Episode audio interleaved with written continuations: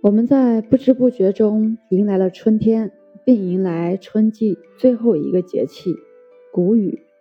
那有句诗呢，我们都背过：“好雨知时节，当春乃发生。”谷雨节气后会下几场晚春雨，这些晚春雨呢，将大大的促进种子发芽生长，给我们带来绿油油的夏天，金灿灿的秋天。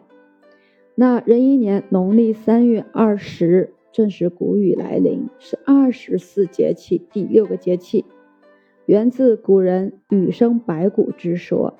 它呢是春季的最后一个节气，同时也是播种移苗、秧瓜点豆的最佳时节。清明断雨，谷雨断霜。谷雨节气的到来，意味着寒潮天气。基本结束，气温回升加快，大大利于谷类农作物的生长。到这个时节，田中的农作物特别需要雨水滋润，有“春雨贵如油”的说法。中国古代的农业是靠天吃饭，只有天上下雨，地上的白谷才能生长。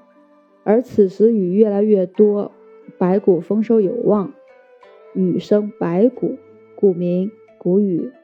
谷雨呢，正是春夏交接的节气，脾土呢进入旺盛时期，也是脾王之时。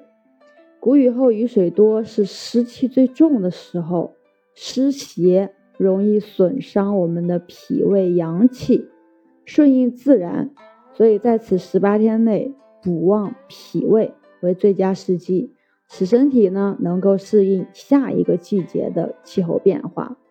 那么此时我们要做的呢，就是遵循天时地宜，采纳自然之气养阳，重在清浊逐气，提高心肺功能，增强身体素质，减少疾病的发生，使身体呢与外界达到一个平衡。中医认为，脾胃呢是后天之本，主运化生气血，胃脾是脏腑之气。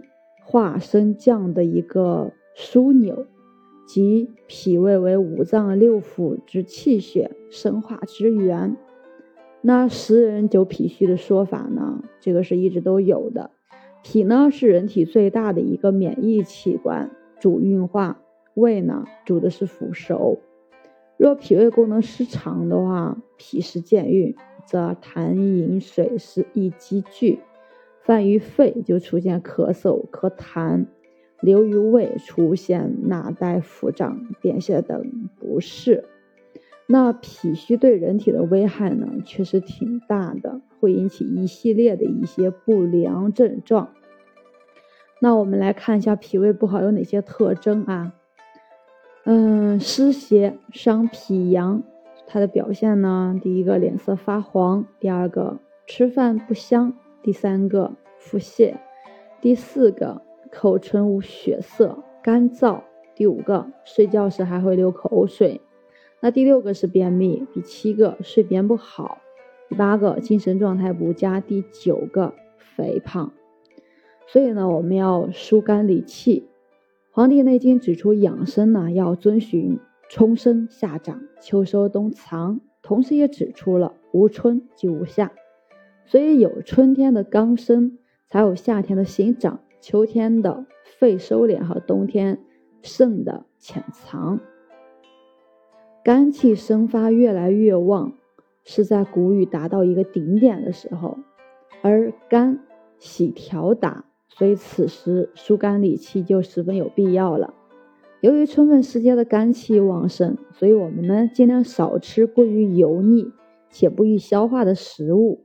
饮食上呢，特别要注意去选一些温胃祛湿的食物，尽量的清淡饮食，适当的去服用银耳、桑葚、百合等滋阴柔肝的食材，还可以食用五气朝元粥。喝粥呢，可以避免过量积滞，伤害肠胃。再有一个就是我们的一个情绪活动与肝的疏泄功能也有密切关系。如果肝的疏泄功能失常，就会造成我们抑郁、多愁善感、意志消沉，或者是急躁易怒、气乱上逆、气血瘀滞，引发疾病。所以，我们呢要心平气和，注意稳定情绪。那明代医学家李时珍在《本草纲目》中也有记载：茶苦而寒，属阴中之阴。那沉也，降也，最能降火。茶呢，既可以降肝火，也可以降心火。所以这个时期呢，可以饮一些汤茶，疏肝理气，让我们的心情呢变得愉悦。那最后一点呢，我们要说的是，大家都说养生养生，在这个时期呢，养生一定要防三种病。那春季呢，是一年的初始，是身体阳气生发的时节，所以呢，是养阳气、调气血的最佳时节。谷雨节气呢，是我们春季即将结束的预兆，大家要抓住春季的尾巴，调养气血，强身健康。预防疾病，首先第一个呢，就是要预防感冒，因为在谷雨节气之后呢，会出现大风天气，气温波动比较大，平日早晚气温仍较低，所以民间有“谷雨寒死老鼠”之说，大家要适当的去春捂，早出晚归者注意及时增减衣服，尤其注意切勿大汗后去吹风，以防感冒。那第二个呢，就是要防过敏。谷雨时节，春暖花开，杨柳飘絮，人们的室外活动增加，此时呢，最易诱发过敏性花粉症、过敏性鼻炎、过敏性哮喘等过敏性疾病。因此啊，过敏性体质的人在这期间要特别注意做好防护。那第三个呢，要防风湿。因为谷雨后风湿顽疾就容易复发，大家在日常生活中呀要注意关节部位的一个保暖，裸露部位呢最易被湿邪所侵，所以穿衣服的时候务必护住关节。建议大家平素不要久居潮湿之地，不要穿潮湿衣服。洗浴后头发、体肤要擦干。晾干之后再睡觉，发肤未干，勿吹风，必淋雨。那今天呢，分享到这里，喜欢主播的欢迎关注，欢迎订阅。